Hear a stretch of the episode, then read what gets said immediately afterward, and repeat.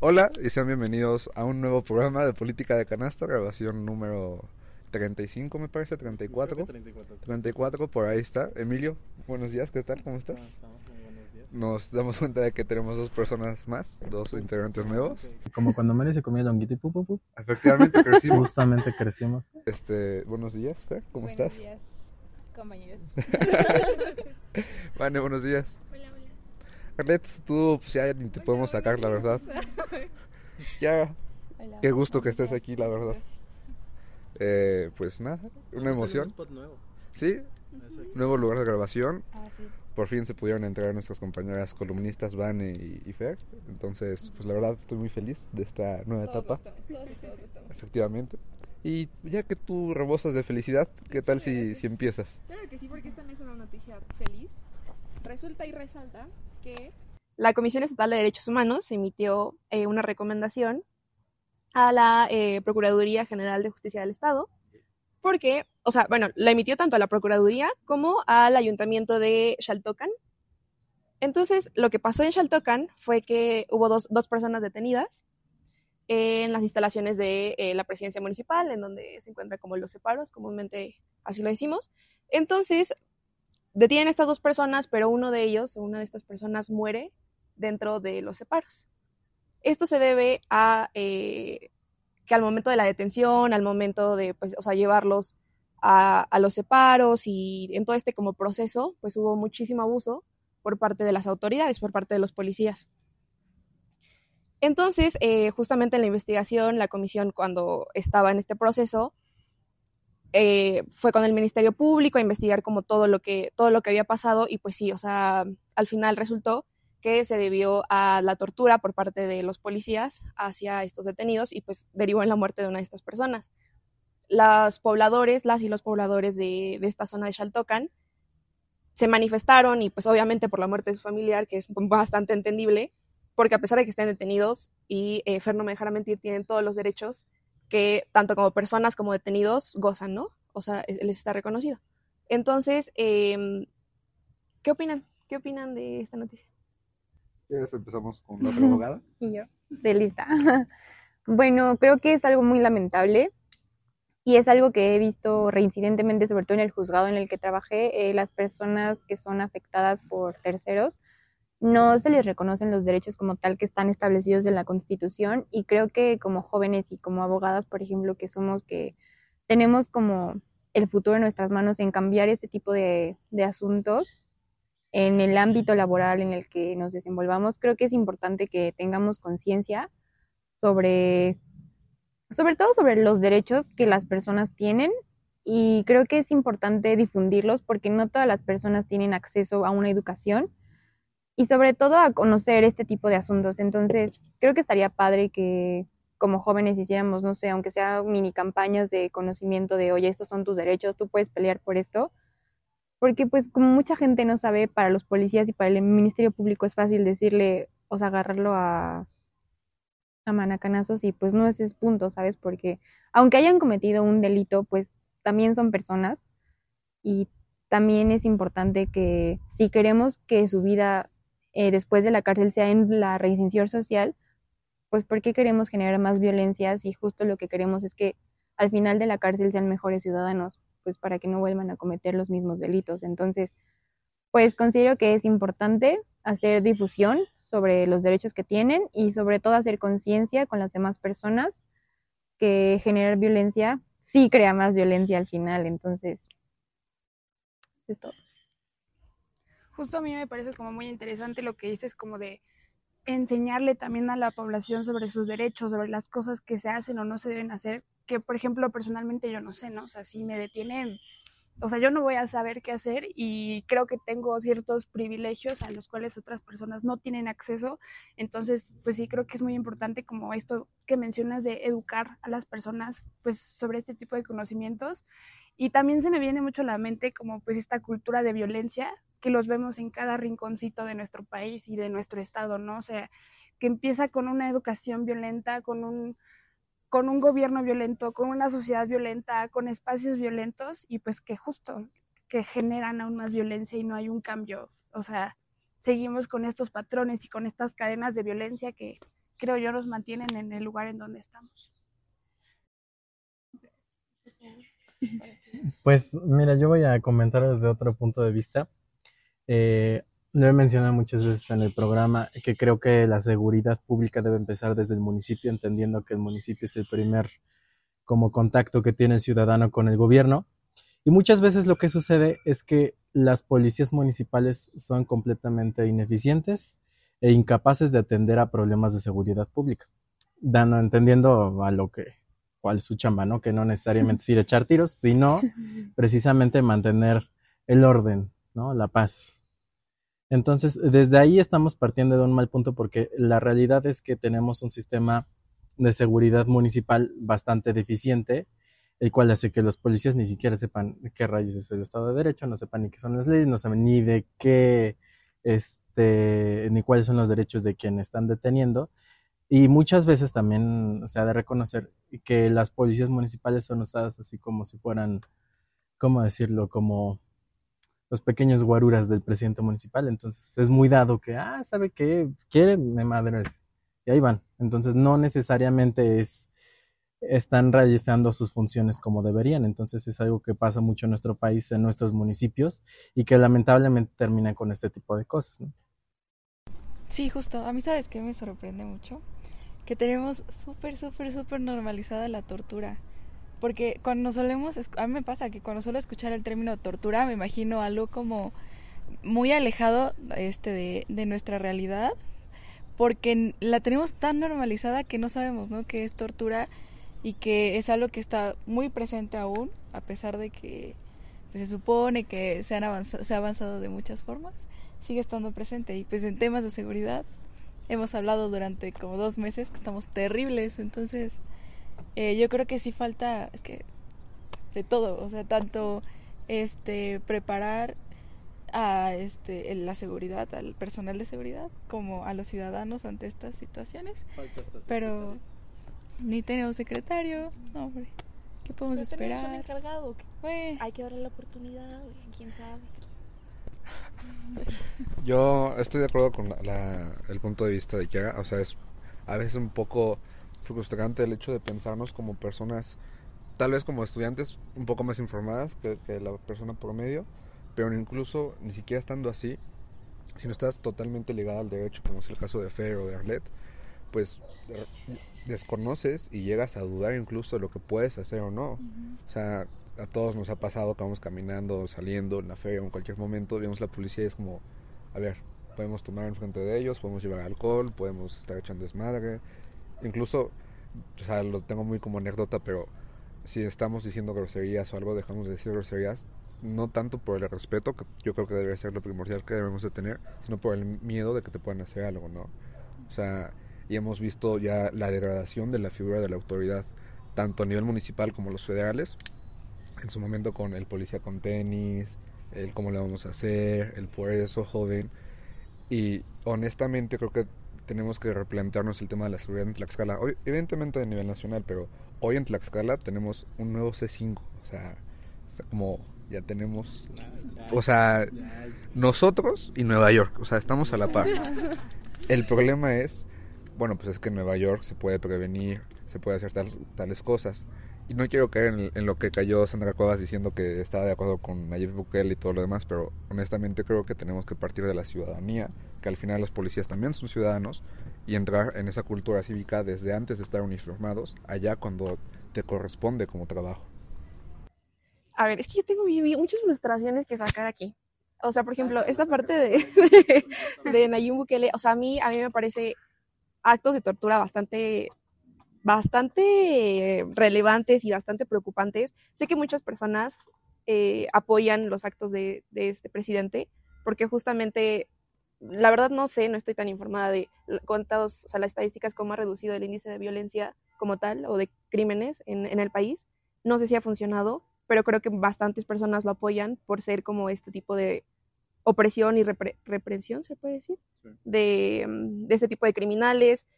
Pero es que, a ver, o sea, y también internacionalmente está reconocido que todos los derechos humanos tenemos derechos, pero ello implica, por ejemplo, al debido proceso, a la seguridad jurídica, a la personalidad, a la legalidad. Entonces, todo, o sea, si un país como que no, no cumple con, este, con estos derechos, con estas garantías, con estos derechos fundamentales, pues entonces es como un parteaguas. O sea, obviamente tienen que haber como más parámetros, pero sí es como un indicador de que, ok, este país no lo está cumpliendo, pues entonces los demás países podemos hacer lo que se nos venga en gana, ¿no? O sea, a mí me parece, yo no estoy de acuerdo al 100% en lo que hace este, este señor, pero bueno, o sea, más allá de eso, también me gustaría hablar sobre lo que dijeron de la preparación de los policías, porque justo es eso, o sea, de verdad la preparación que ellos tienen, y no solo la preparación, el ambiente en el que se desenvuelven, o sea, porque si bien ya no tienen la preparación, a lo mejor sí en el ambiente, en la fiscalía, en todo este como tipo de, investigaciones que realizan, si sus demás compañeros estuvieran como, o sea, hicieran lo correcto e hicieran el debido proceso que tienen que seguir, pues los demás se contagian. Pero si ven corrupción, si ven tortura por parte de los demás compañeros, es como, ok, o sea, ¿por qué, yo no, ¿por yo no lo voy a hacer si se supone que esto, o con esto voy a hacer que el detenido hable lo que yo quiero que diga, ¿no? O sea, o, o lo que yo estoy convencido o convencida de que hizo o no hizo. Entonces, eh, la presunción de inocencia también es muy importante en este tipo de casos.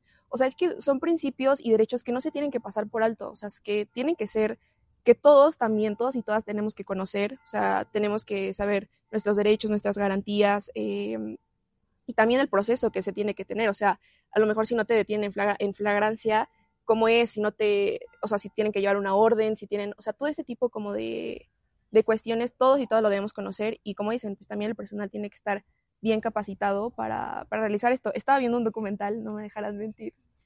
Este mm, se llama Duda Razonable, que tiene que ver con que ante cualquier duda razonable que encuentre el jurado para determinar si alguien es culpable o no, em, o sea, con la mínima duda, tienen que investigar o sea, y tienen que decidir en función a eso.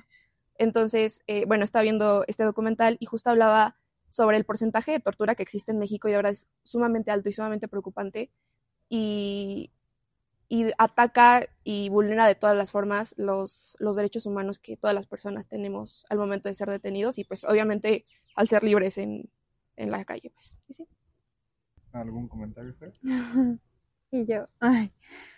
Sí, sobre todo, bueno, creo que un derecho muy importante es que todos tenemos derecho a guardar silencio. Entonces, hasta que no tengamos un abogado presente, si yo no quiero hablar en el momento en el que fui detenida, yo tengo ese derecho de decir, ¿sabes qué? Yo no sé qué hacer. Como ciudadano, ¿sabes? Yo no tengo el conocimiento de qué es lo que tengo que hacer. Voy a contratar un abogado y si no puedo contratar un abogado, me asignan uno de oficio. Pero hasta que yo no tenga un abogado presente, yo puedo decir, ok, este, sí hice esto o no hice esto, mi abogado me aconsejó esto y fin pero es mucha, es, eso es algo que mucha gente de nuevo pues no sabe. Entonces, igual sobre la tortura, es muy lamentable porque está prohibida. Está muy prohibida en el, en el artículo 22 constitucional y creo que pues no se cumple. O sea, mucha de, la, de lo que hay en la constitución es una constitución muy bien hecha. O sea, si la analizan a fondo está impresionante, pero nada de lo que está en la ley se, se cumple porque lo interpretan mal. Entonces, pues creo que es muy importante uno preparar a la gente, a los, a los, ajá, a la gente de oficialía pública en general, a los policías y sobre todo hacer conciencia sobre los temas que, que pasan en México, porque es muy normal ver la violencia en México, o sea, todo el día es violencia, ya mataron a alguien, a los animalitos incluso, o sea, ya todo es muy normal. Entonces, lo que está haciendo este señor presidente, la verdad, va por muy mal camino y su lema de abrazos y no balazos, la verdad, cada vez me tiene como... Pero, pues creo que es eso, hacer conciencia y desde la pequeña burbuja en la que vivimos y privilegio que tenemos, pues hacer que la gente conozca lo que es lo que, lo que nosotros podemos tener en, en nuestro conocimiento. Sí, es un buen, muy buen cierre de mi noticia. Vale, pasamos a tu noticia. Claro que sí. Bueno, yo, yo la voy a leer, la verdad. Está bien. Eh, esta es una noticia, creo yo, un poquito más positiva, así que vamos a cambiar de ambiente. Sí, sí, sí. eh, la Secretaría de Seguridad Ciudadana unió esfuerzos con la Comisión Estatal de Derechos Humanos y la Fundación Casa de Restauración por medio de la firma de un convenio de colaboración este, perdón, me cuesta mucho esta palabra, interinstitucional, que tiene como objetivo brindar albergue y acompañamiento a las personas privadas de la libertad del Centro de Reinserción Social Femenil que no cuentan con un hogar o vivienda una vez que culminen su sentencia. Y pues bueno, es una forma como de empezar a ayudarles, a enseñarles cómo reincorporarse a la sociedad, cómo pues seguir los valores de la comunidad a la que se quieren unir y a mí esto me parece pues muy importante y muy valioso. La verdad es que cuando la leí me emocioné mucho porque o sea, de repente es como de, bueno, ¿y cómo le vas a enseñar a alguien a reintegrarse a la sociedad o a una comunidad de la que ella ya venía, ¿no? Y que la dejó, que por azares del destino y de la vida la, la terminó pues llevando a la cárcel. Y de, de, o de momento cuando la leí se me venían muchas cosas y yo creo que eh, el programa, una de las cosas que primero tiene que tener en cuenta es que todos nos comportamos en base a lo que nos enseñan, en base a nuestro contexto cultural, social, político, económico, y todo eso nos va llevando pues a distintas circunstancias pues de nuestra vida, ¿no? En este caso a las personas que las llevan a la cárcel. Entonces, para mí, Vanessa, es como un, ok, pues esto es lo que tú sabes y esto es lo que a ti te enseñaron y este es tu contexto. Y no es que esté bien o que esté mal, es tuyo, es tu historia, pero hay otra parte, ¿no? O sea, hay otros contextos, hay otras realidades, hay otras historias a las cuales tú, aunque a lo mejor no lo sabes, también tienes acceso. Y esto me parece muy importante porque creo que también, pues a veces creemos que estamos aquí, que no podemos hacer nada más o que esta es nuestra historia y estamos encasillados en lo que somos o en lo que nos dijeron que tenemos que ser, pero no, hay toda una gama de posibilidades y de colores a las que podemos acceder y creo que el hecho de que le puedan enseñar este tipo de cosas a personas que van saliendo de la cárcel me parece muy valioso, ¿no? Su historia no está encasillada en que estuviste en la cárcel hiciste esto, ya estás aquí afuera y ya tienes una nueva oportunidad. Y, y bueno, pues también pensaba un poquito acerca de cómo generar este sentido de pertenencia a la comunidad a la que van a ingresar, porque esto les permite decir, yo cuido uh, el lugar en el que pertenezco, yo cuido y quiero y procuro el lugar en el que pertenezco y aparte soy importante en ese lugar.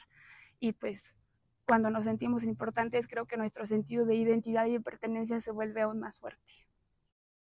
Emilio. Qué profundo. ¿Por qué no comenta? Pues a ver, si, si, quieren yo empiezo. O sea, me parece que es un, una lección bastante bonita el hecho de pensarnos no como eh, delincuente, ex convicto, sino pues, persona al final del día, ¿no? Que es como un proceso constante en el cual estamos aprendiendo, estamos incluso aprendiendo a conocernos a nosotros, a conocer el entorno, saber desarrollarnos y como intentando hilar todas las noticias en ese espacio tan gris, bueno, tan entre tantas luces y sombras de o el sistema de, de Nayib Bukele que es literal agarrar a todas las personas con tatuajes eh, probablemente vinculados a la Mara y meterlos a la mala y tratos muy deshumanos y abuso y, explotación.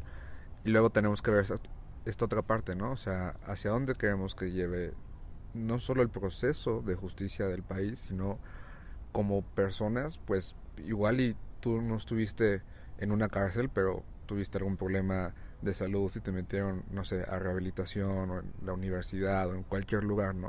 O sea, pensar como en las instituciones en centros de reformación constante, porque así como una persona que entra a la cárcel sale siendo otra, una persona que entra a la primaria sale siendo otra, a la universidad, a la, pues vaya, a todo, ¿no? Incluso, pues pensarnos más, y Emilio lo decía en este artículo 115 constitucional, ya no solo establecernos como municipios, sino entendernos como comunidades. No sé, ¿quieren decir algo más? Yo, yo quiero decir. eh, es que justamente o sea, y creo que yo les había mencionado esta frase de Saskia de Rivera que es hoy el delito y compadece el delincuente, porque justo y parte de, de, mi opinión en la anterior noticia es muchas veces, y también creo que lo mencionaba Fer, en nuestro privilegio no sabemos, eh, a ver, no es, no es justificar como los delitos, pero no sabemos las necesidades, también los problemas, eh, abusos infantiles, híjole, bien, bien graves eh, que ocurren a muchas personas en México derivado de muchos problemas que existen, ¿no? Desde la falta de educación, eh, la falta de educación sexual, la parte de eh, a lo mejor la economía, ¿no? Recursos económicos que existen en los hogares. O sea, todo esto eh, recae en infancias bastante desprotegidas y bastante vulnerables que muchas veces es como una escuela, o sea, en lugar de estudiar como para aprender en un sistema como educativo más normal, eh, aprenden a delinquir, o sea, aprenden, porque eso es lo que se les enseña, ¿no? O eso es lo que les orilla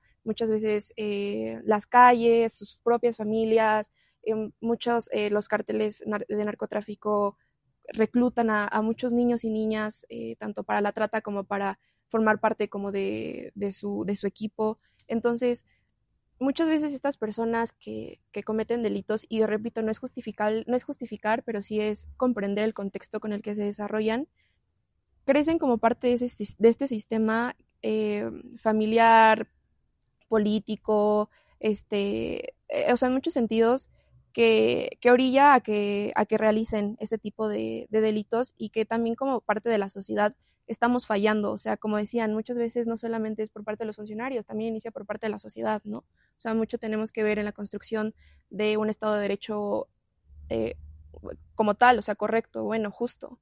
Entonces, eh, eso, o sea, que, que, estas infancias, adolescencias, los adultos como tal, em, tomen la decisión, porque eso sí, es, toman la decisión de cometer el delito, ¿no? O sea, por eso digo que nunca es como justificable, pero sí es entendible. Eh, al final toman la decisión, pero muchas veces, y está, estaba leyendo ahorita eh, una encuesta nacional de prisiones, no, no sé cómo dice bien, cómo, la, cómo es bien el título, pero bueno, o sea, encuestas que realizan en las prisiones dicen que el 44% de las personas en prisiones hasta 2021 señalaron ser inocentes. 44, a lo mejor yo sé que no toda esta población es inocente realmente, pero es una, es una cifra importante, o sea, es una cifra que sí señala que, imagínense, o sea, tanto las personas que son inocentes como las que no son inocentes tienen derecho a cuando salgan de prisión y después de cumplir la condena que se les ha dictado, que muchas veces ni siquiera hay condena, o sea, también hay muchísima población que no, no tiene una condena, no la ha recibido. Este, entonces, después de, salir de, las cárceles y después de estar como, pues sí, en, reclusión completamente sin, contacto como con el mundo exterior como lo conocemos, pues es importante, como dices, eh, entrar en contacto con, eh, con un mundo completamente nuevo, por así decirlo, eh, y que se, o sea, se tienen que reintegrar, por ejemplo, la cuestión del INE, ¿no? O sea, que se les entregue como el INE y puedan como ejercer todos los derechos que, de, los que, de los que gozan. Entonces, eh, me parece bastante importante que hagan este tipo de alianzas, alianzas las instituciones para pues, poder, poder asegurarles un, un buen porvenir. Sí, justo. A mí, a mí personalmente me gusta mucho el tema de la reinserción porque es algo que siento que por mucho tiempo estuvo muy en el olvido y por mucho tiempo abandonamos mucho a estas personas y creo que qué bueno que se le que se está comenzando. Ya realmente veo como más movimiento por ahí porque justo eh, muchas personas que fueron privadas de su libertad en algún momento pues el factor común es que hayan crecido en entornos como súper violentos o como muy complejos. Entonces por su paso eh, en la cárcel igual suele la cárcel suele ser un espacio también bien violento y bien complicado entonces, ¿qué va a pasar? ¿Qué pasa con ellos cuando salen, no? El acompañarles, el ayudarles a la, a la reinserción, pues para que puedan seguir haciendo o retomando la, la vida a lo mejor que tenían antes de estar en la cárcel, pero de mejor forma. Y también creo que es importante el hecho de que nosotros como sociedad entendamos, porque eh, siento que hay mucha discriminación por parte de la sociedad hacia hacia ellos, muchísima, incluso les quitan muchas oportunidades, o sea, ¿qué pasa cuando cuando tienes un vas a pedir un trabajo o algo así? En muchas ocasiones te piden esta la carta, la carta de antecedentes no penales, o sea, te quitan automáticamente pasar por la cárcel ya es quitarte muchas oportunidades para poder eh, desarrollarte dentro de la sociedad y creo que nosotros también está como nuestro papel el ya ya no discriminar el promover esta reinserción y el acompañarles para que pues puedan ser parte de, de su comunidad, ¿no? Como lo, como lo eran antes. Y pues sí, yo creo que es importante darle seguimiento a este tipo de cosas. Sí, mira, lamentablemente vivimos en un mismo sistema que el mismo gobierno estigmatiza a las personas que estuvieron en la cárcel, ¿no? O sea, también no, el mismo gobierno no da seguimiento a estas personas que ya salieron, que ya están en libertad y que debería eh, proporcionarles eh, sistemas para precisamente la reinserción social, sino que más bien las vuelve otra vez a victimizar, ¿no? Entonces, creo que es algo que como sociedad debemos de cambiar y debemos de hacer algo un poquito más abierto a que finalmente vivamos, vaya, en un, en, comprendamos que todos somos personas y que todos podemos equivocarnos, ¿no? claro. Bueno, es que retomando ya como el punto para cerrar, eh, estaba viendo un documental de la cárcel de Santa Marta, de unas entrevistas que le estaban haciendo a algunas ex, eh, ex convictas, y yo estaba bien impactada porque tres de, de dos a las que le hicieron las entrevistas eran inocentes. Sea, a una desafortunadamente vivió en un entorno muy violento donde su padrastro la violaba y después se salió de su casa porque eso fue como lo que encontró como la solución para salirse de este entorno. Entonces consiguió un novio como a los 16 años, eh, ilusamente. Si nunca te han amado, cualquier persona que te dé el mínimo de atención, tú vas a decir como, wow, es que, es que me quiere, es que, es que le importo, ¿sabes? Entonces pasó lo mismo, eh, salió con un señor mayor, se quedó a vivir con él, tuvieron un hijo y lo mismo, la golpeaba, y pasaron como muchas cosas muy fuertes en su historia. Y después de esto, eh, volvieron como a casa de sus papás, donde sufría como la violencia del padrastro este. Y lo que hizo su pareja en ese momento fue matar al padrastro, porque no me acuerdo, ahí hubo como una pelea entre todos y lo mató. Y yo sentí muy feo porque lo que ella dijo fue, es que yo sentí alivio. O sea, cuando lo mató yo dije, gracias porque el que me hace daño ya no está. Y en ese momento yo me puse a analizar muchas cosas porque muchas mujeres desafortunadamente en este momento son castigadas porque matan a sus agresores. Y yo sé que no es, no es justificable eh, esa conducta, pero hay tantas cosas tan impunes en este momento que si una mujer va al Ministerio Público porque fue golpeada, evidentemente esa, esa denuncia nunca va a pasar. O sea, se quedan ahí paradas y incluso han dejado salir a potenciales feminicidas que después las, las mujeres pues lamentablemente mueren a mano de, de sus agresores. Entonces creo que es bien importante esta noticia de que las van a ayudar como a la reinserción social, porque justo, o sea, esta pobre mujer, yo entiendo que vivió en una violencia muy fea y cuando lo mataron fue como, ok, voy a ser cómplice de esto porque me quitaste como un peso de encima y no quiero que te metan a la cárcel y al final a la que metieron a la cárcel fue a ella. Entonces, pues creo que sí es lamentable esta situación, pero eh, estoy muy feliz de que las ayuden como a regresar a la sociedad porque, o sea, esta, esta mujer tal vez no hizo nada malo, pero entrar a la cárcel es entrar a más violencia al final porque pues aprendes a sobrevivir. Eso es lo más, o sea, lo más fuerte, como que no aprendes a decir, ok, voy a ser una mejor persona. Es voy a aprender a a sobrevivir en la cárcel porque al final pues hay personas que sí han cometido delitos bien fuertes y no sabes qué te vas a esperar allá adentro. Entonces, pues qué bueno que las van a ayudar y en general a toda la sociedad, ¿no? Porque como dice Kiara, eso del trabajo de los antecedentes no penales, haber pasado a la cárcel no es que inmediatamente seas una persona ya que en la sociedad no, no te acepte. Pero pues creo que yo estoy, o sea, no es, no es que esté a favor de las personas convictas, ¿no? Pero yo entiendo que son humanos y que todos hemos vivido en contextos muy diferentes y que pues te puedes equivocar, entonces creo que es importante que como sociedad aprendamos a aceptar a estas personas y decir, ok, si ya hiciste esto, ahora te voy a enseñar a que seas un mejor ser humano para que puedas vivir en paz. ¿Sabes a qué se vino a la mente ahorita que dijiste eso? No sé si vieron el, el este podcast que hicieron con Kenia Cuevas, que justo ella decía que en, la cárcel, a diferencia, ella encontró como su hogar, ¿no? Como su sentido de pertenencia ahí. Y cuando salió, incluso que pensaba en regresar, porque pues salía como sin nada. O sea, ella dijo, yo salí y toda mi vida la dejé en la cárcel porque afuera no tenía nada. Y como quien la acompaña en ese proceso, ¿no? De salir de como volver a hacer su vida ahí. Entonces, por eso creo como esa importancia. Y sí he visto de, de varias personas que estuvieron privadas de su libertad, que salieron y que como ya no tenían afuera, ahora sí que nada, y, o tenían vidas muy violentas, muy complicadas, ya no querían regresar a eso, ¿no? Entonces buscaban la forma de volver a entrar a la cárcel, porque ahí encontraban como su hogar, de alguna forma. También muy interesante eso. Sí, pues a mí me parece como muy, muy importante todo lo que mencionan y sobre todo como sociedad, pues, o, o sea, como siempre ver que estás enfrente de otro ser humano con su propia historia y con todo lo que hemos dicho o con todo lo que han dicho hasta ahora. Y, y, pues sí, como una invitación a ustedes y a todos como a siempre mantener los ojos, el corazón, el alma, el, la mente abierta a las nuevas historias, a los nuevos comienzos y, y como a saber que no eres solamente un pedazo de tu vida, una etapa de tu vida, eres mucho más que eso.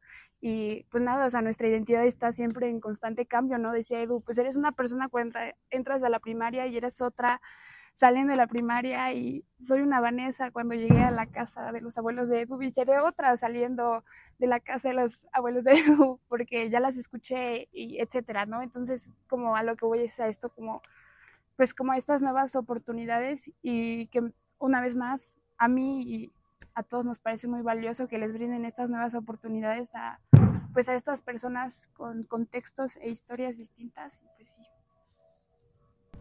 muy buena noticia, la verdad. Este, pasamos a la tuya. Bueno, hablando de escuelas, esto tampoco está tan feliz, pero se las voy a leer. Dice, CEPE, Tlaxcala, inaceptables violaciones a derechos humanos en escuelas. Así lo externó el titular de la CPE, Tlaxcala, Homero Meneses Hernández, al abordar el tema en las escuelas. Luego de que la Comisión Estatal de Derechos Humanos diera a conocer durante su segundo informe que la incidencia de autoridades estatales señaladas por violaciones en la materia se originan principalmente en el sector educativo y por docentes de la Secretaría de la Educación Pública.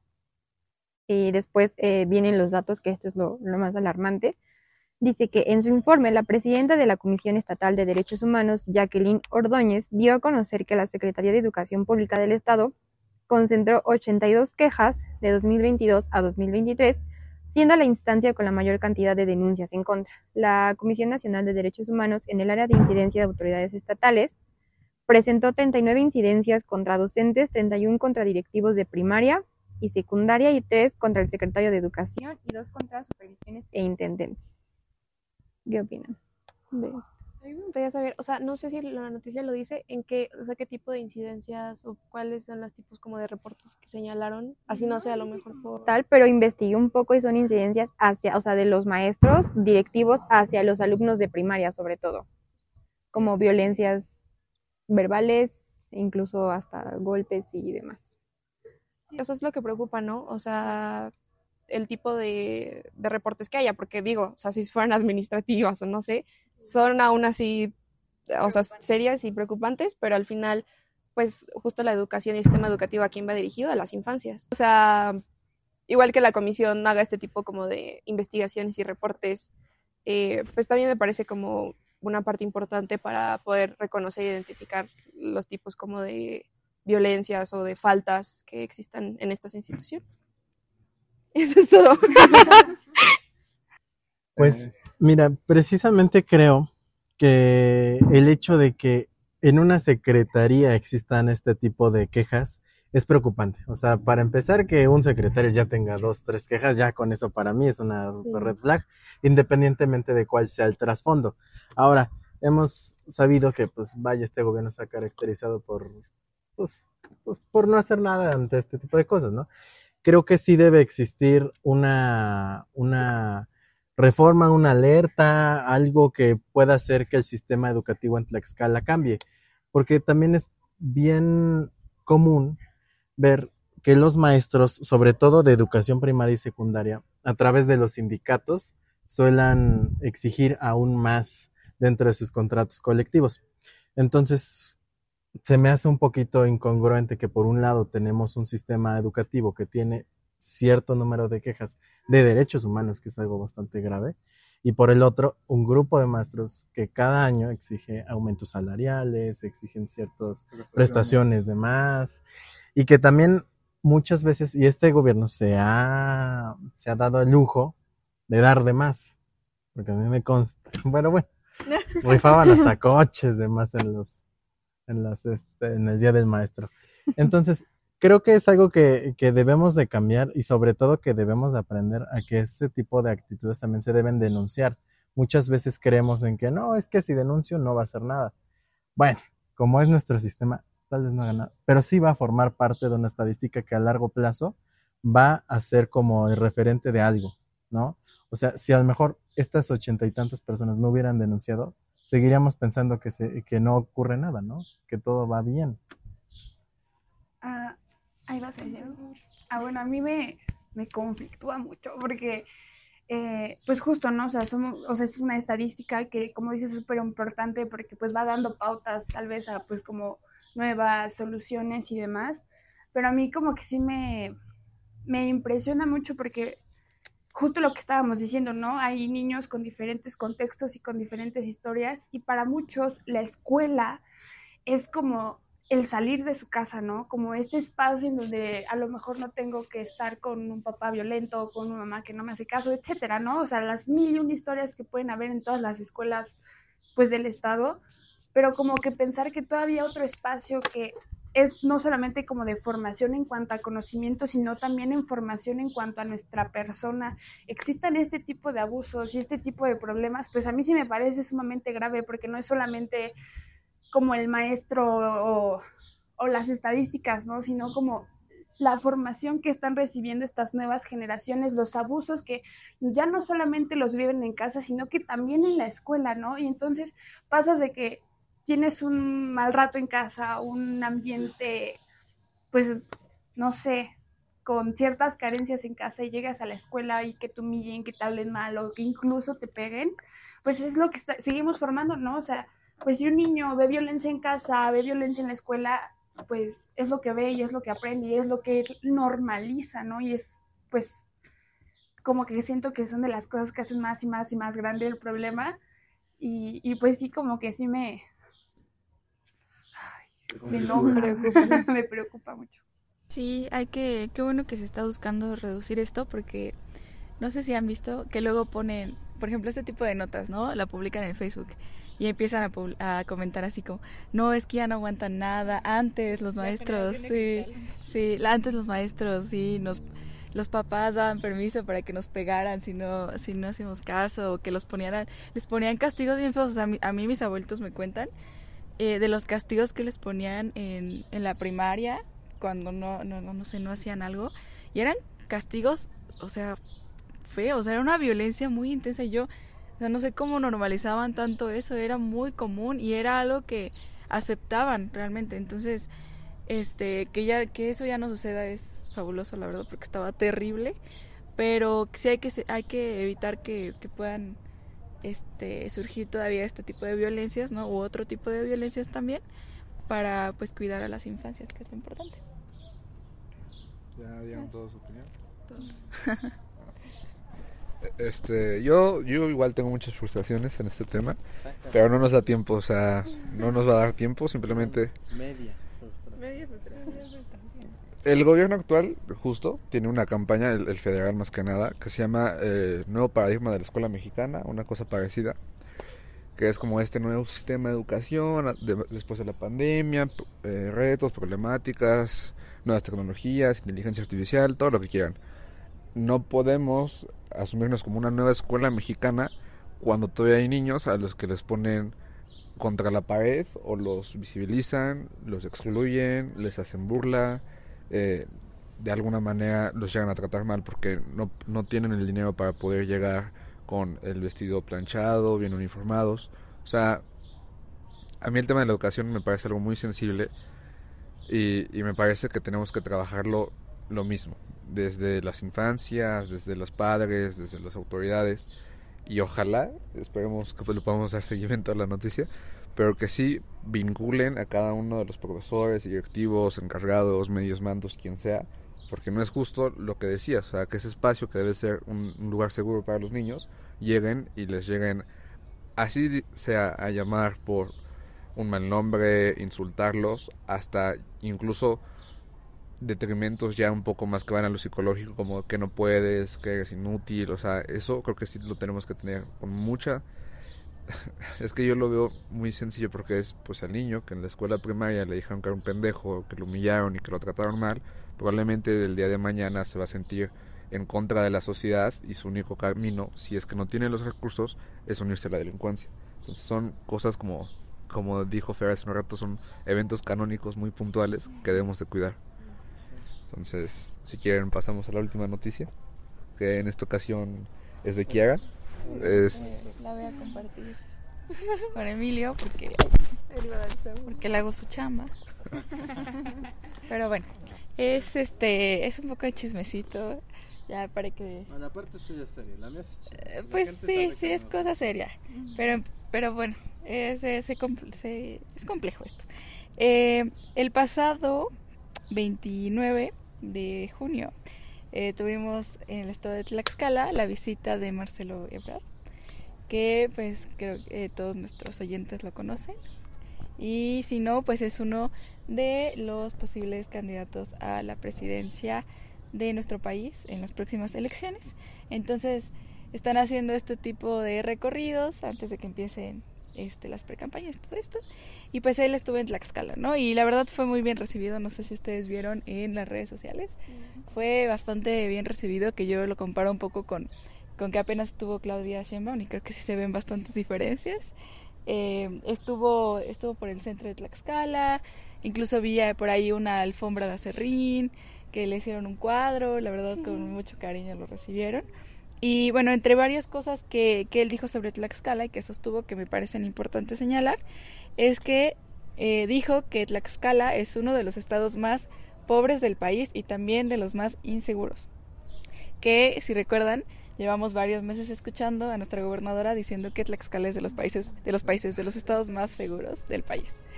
Eh, entonces, bueno, eh, pero algo que quiero resaltar y lo que me llamó mucho la atención y que fue el titular de muchos periódicos a nivel nacional es que tal cual en, las palabras Marcelo Ebrard dijo que va a eliminar la trata de personas del estado de Tlaxcala.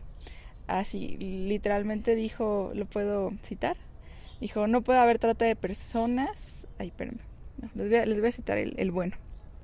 Dijo, eh, y hoy te digo que vamos a acabar con la trata de personas aquí en Tlaxcala. Se acabó, no lo vamos a permitir. Y también quiero decirles, la desigualdad de género es eso, que andan haciendo trata de personas, abusando de las mujeres, de las muchachitas, violentándolas. Eso es lo que se tiene que acabar de raíz, se tiene que acabar.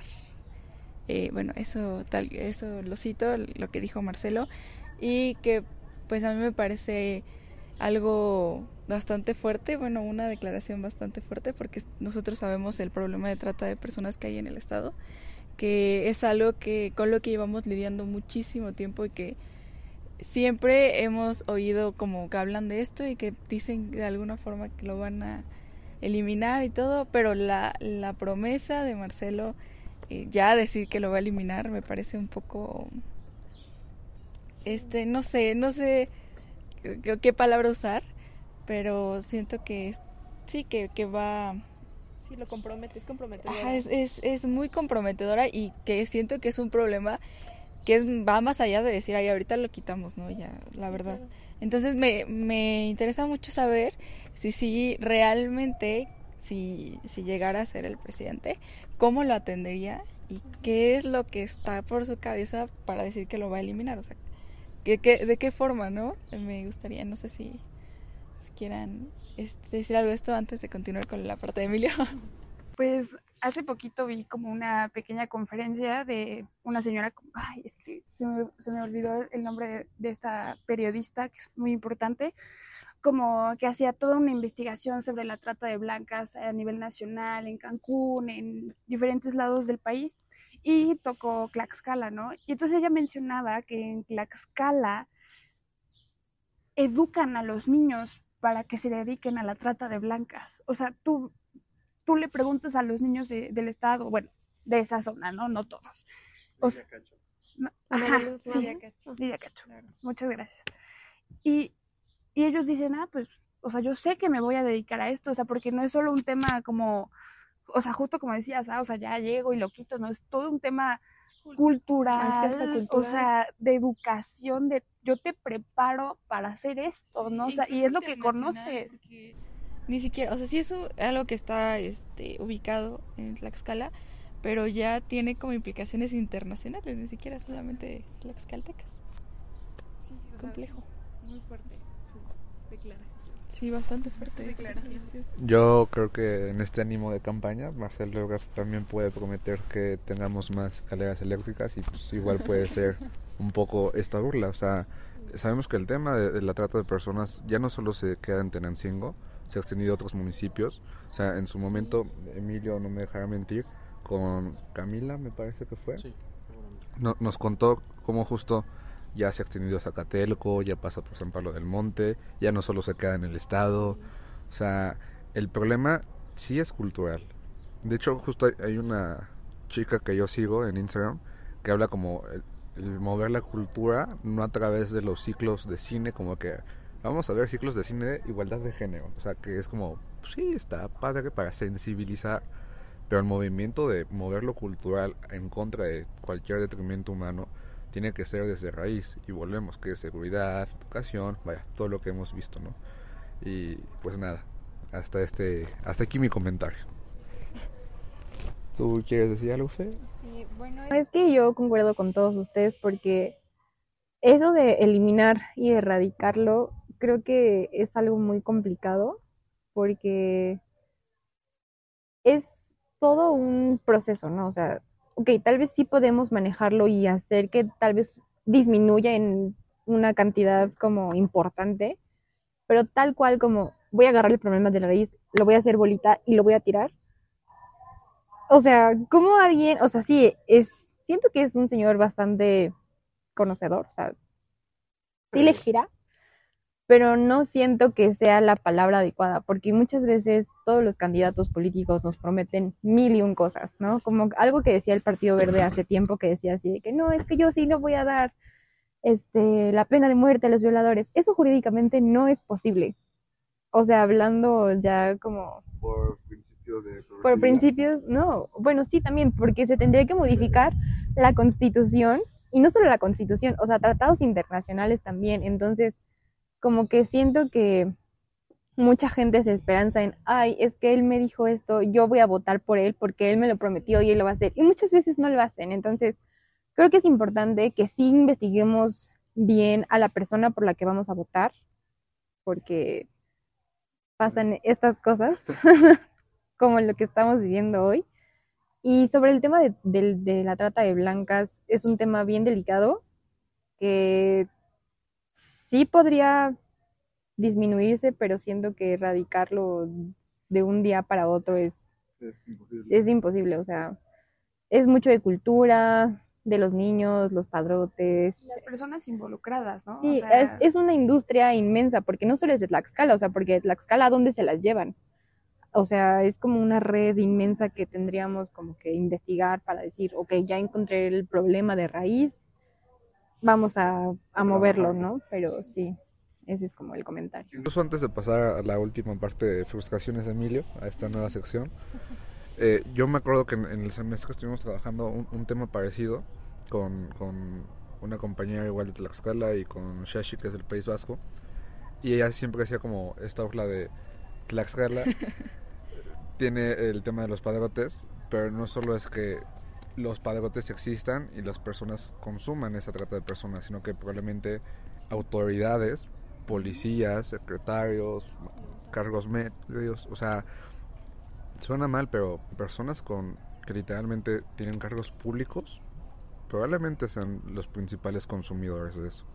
Entonces, también tenemos que repasar desde entonces no solo por quién votamos, sino exigir de por qué pusiste este güey acá, por qué no pusiste esta otra persona entonces, solo quería dejar el comentario. justo, o sea, como dices, no solamente son consumidores, sino que también tienen que ver con todo el movimiento, bueno, no, no sé cómo se diga, pero, o sea, que tienen que ver con todo el procedimiento. El ciclo que, que llega a suceder. Entonces, Emilio, si quieres, podemos pasar con tus frustraciones. Primero, creo que, ah, bueno, o sea, mencionar que sí creo, o sea, más allá únicamente de que sea cosas que menciona así, de que en la campaña, así de que, ay, vamos a hacer esto y aquello. O sea, sí reconozco que Marcelo Ebrard ha tenido en su agenda muy puntual este tipo de temas. No dudo que lo, que lo vaya a implementar si es que sea presidente algún día, que quién sabe. Y creo que sí es posible no es cosa de un día para otro, pero creo que sí requiere de la voluntad muy fuerte del presidente y de gobernadores. Bueno, o sea, acá, acá, a nuestras espaldas. Este, creo que sí es posible siempre y cuando se cuente con la voluntad de las autoridades competentes para realizarlo.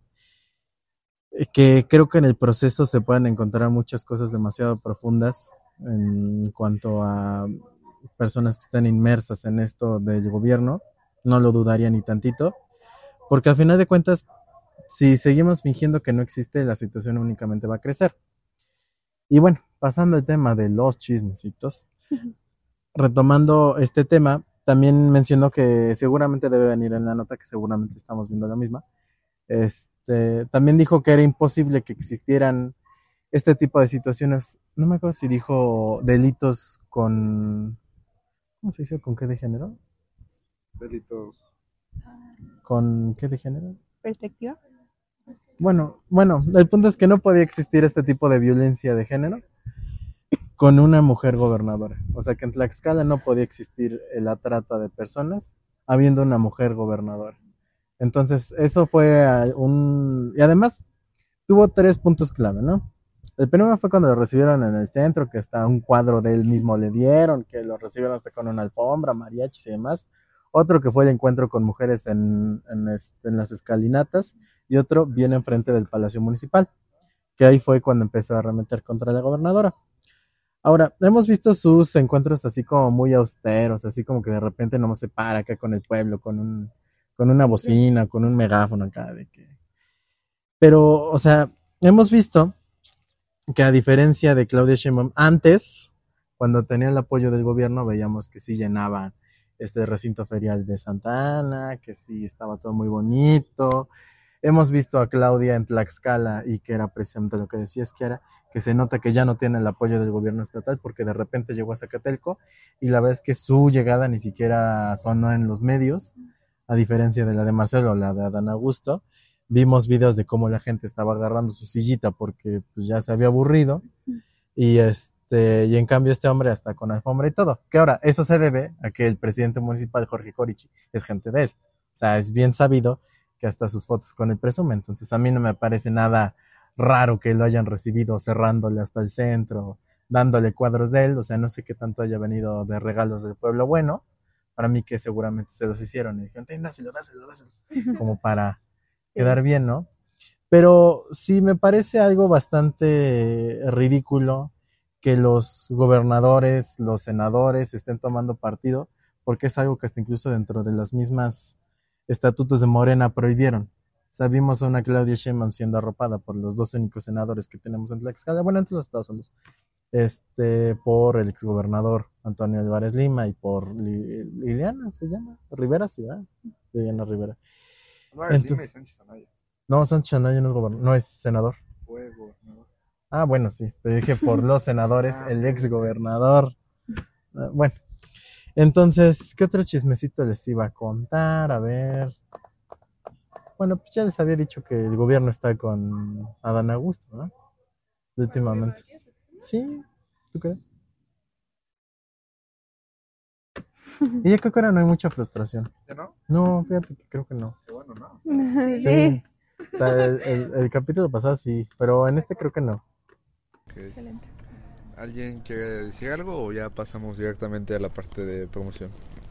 No, si quieren yo cierro porque no hablé en la pasada. Ah, Para, o sea, como cerrar esto, eh, que un candidato, bueno, pre-precandidato a, a la presidencia de México haga este tipo de, de actos presenciales y todo, obviamente no es sorprendente y como dices, no es raro ni, ni tampoco que el pueblo lo reciba así ya venga de, ¿cómo dices? Pueblo bueno, pueblo, bueno. Ajá, o ya por parte de sus amigos y amigas eh, del gobierno. Pero eh, justamente, como algunos lo decían, hay que fijarnos en las propuestas que, que, tienen y en la viabilidad, en la utopía o no de que esto se cumpla, eh, para poder así ser conscientes de por quiénes vamos y podemos votar o, o no. O sea, bueno, el chiste es participación ciudadana de cualquier tipo y ya excelente. Este, Vane, aquí tenemos como la tradición de promocionar este, restaurantes, lugares, papelerías, estacionamientos de Tlaxcala. Entonces, si quieren, eh, ajá, en lo que piensan, incluso eventos así, en lo que piensan en la suya, si quieren, empezamos con Arlet. Eh, nunca lo he promocionado y es de mi tía. Eh, sí, ya sé. este eh, se llama O Nails, que es de uñas, o sea, para poner uñas y está mm, ay, la de la escuela donde antes creo que ahorita ya cambió de nombre, la Escuela de Educación Especial en Ocotlán, Ajá. Sí, sí, manera. cruzando es- esa callecita en, o sea, como en una esquina. O sea, igual la ubicación va a estar y todo, pero pero sí muy buenas uñas, muy buena tía. Eso es todo. Déjame agregar un chismecito. Claro. Ahí. De hecho, el centro de atención múltiple del camp de allá de, de Ocotlán lo remodelaron porque en los noventas la gobernadora era maestra ahí, en el centro de atención. Sí, sí, sí, sí. O sea, me parece positivo el que lo hayan remodelado. El fondo, pues no sé qué tanto, porque la gobernadora ahí fue maestra, fue directora por ahí como del 94. Entonces, por eso ya está más bonito, pero qué bueno que lo hayan remodelado. Interesante. Este, ¿qué hay? Ah, yo quiero, quiero recomendar una clínica dental. Eh, si, si quieren ahí perfeccionar su dentadura, se llama Denta y está ubicada en la calle Ferrocarril 21, Colonia Reforma en Santana Chautempan. Ahí enfrente de, de las vías de, del tren, ahí la van a poder encontrar. Muy buena, 100% recomendada. Emilio. Pues fíjense, muchachos y muchachas, que el otro día, el, el ¿qué fue el dominguito? Creo que sí. No, no se ven mis historias, qué raro porque sí lo grabé. Andaba yo paseando por el centro eh, cuando lo cierran. De verdad que qué bonito es cuando se siente esa paz en el centro, ¿eh? O sea, normalmente estamos invadidos de un centro que es un desmadre. Y principalmente, otra, ahí va una frustración, porque todo el cuerpo administrativo de Tlaxcala está concentrado en el centro. Siempre es un desmadre pasar cual- a cualquier hora, cualquier día, pero los domingos se pone muy bonito. Y en particular, Los domingos que no trabajan se pone muy bonito. los domingos que no trabajan y que cierran el, la- el cuadro El principal cuadro, del centro, es muy bonito y de manera particular me tomé un agua de piñón de ahí de la Michoacana que está al ladito del, Muy buena. este, del ayuntamiento. Entonces, esa Michoacana que está ahí al ladito, el agua de piñón en particular, la verdad es que 10 de 10, o sea, yo disfruté ese momento, ese dominguito en la mañana. Muy bien. Bueno, este acaba de abrir un amigo de mi papá un restaurante que se llama Toloache. Se los recomiendo, está muy rico. Hay una orden de frijoles con queso. De verdad, no se van a arrepentir de pedirlo porque está muy bueno. Está adentro de los chalets Ah, ya. y abre todos los días. Vane. Mm, pues yo me voy a ir por la vieja confiable. Yo les recomiendo que vayan a 1111. Porque, no sé, pero es que a mí me encanta ese lugar. Y como, o sea, bueno, ya tiene varios años que cambiaron de ubicación. Siguen aquí en el centro, pero ya es más grande, ya hay más espacio y más mesas. Como que, no sé, todo el lugar me parece siempre muy cálido. Así que, Sí, sí. sí. Curiosamente nunca habíamos promocionado, ¿verdad? Sí, creo que sí. Sí, pero pues, es su primera vez. Sí, Se le perdona. Oye, sí, yo ya he recomendado mil veces. este, El centro. O sea, cuando recomendaste. No, no, no. Chismecito. De las primeras, de las primeras grabaciones, que según íbamos a implementar eso de la promoción, este güey llega, no preparó nada. Oye, Lío, no, sí, vamos a. No, sí. Emilio, yo les recomiendo que visiten el centro histórico de Tlaxcala. Entonces, pues. Sensacional lo haya. Y otro chismecito, en la semana, antes de que se incorporaran al grupo de WhatsApp, se habían mandado como posibilidades de promoción. O sea, literal, me estuve media hora buscando posibilidades de promoción. Entonces me siento sumamente ofendido. ¿Por qué? Porque literal hay un banco como de Sí, sí, 20 cierto. promociones posibles. Bueno, ya tenemos Pero bueno. Sí, sí, tú no estabas, sí, tú, tú. Ustedes no se preocupen. Dentro de esas, les recomiendo de, de la empresa de emprendimiento de belleza y adorno de mano, no sé cómo decirle, Sunlight, eh, que está junto con Luz Jimena, la que le mandamos un saludo. Y ya, esa es mi recomendación. Muchas gracias, Vane, muchas gracias, Arlet, Kiara, Fer, Emilio. Esperemos que les haya gustado ahora con todo el equipo y ojalá un día se pueda incorporar de nuevo Olivo, Camila, Ana. Y pues nada, me encantó el programa, muchas gracias y pues, adiós, cuídense, bye.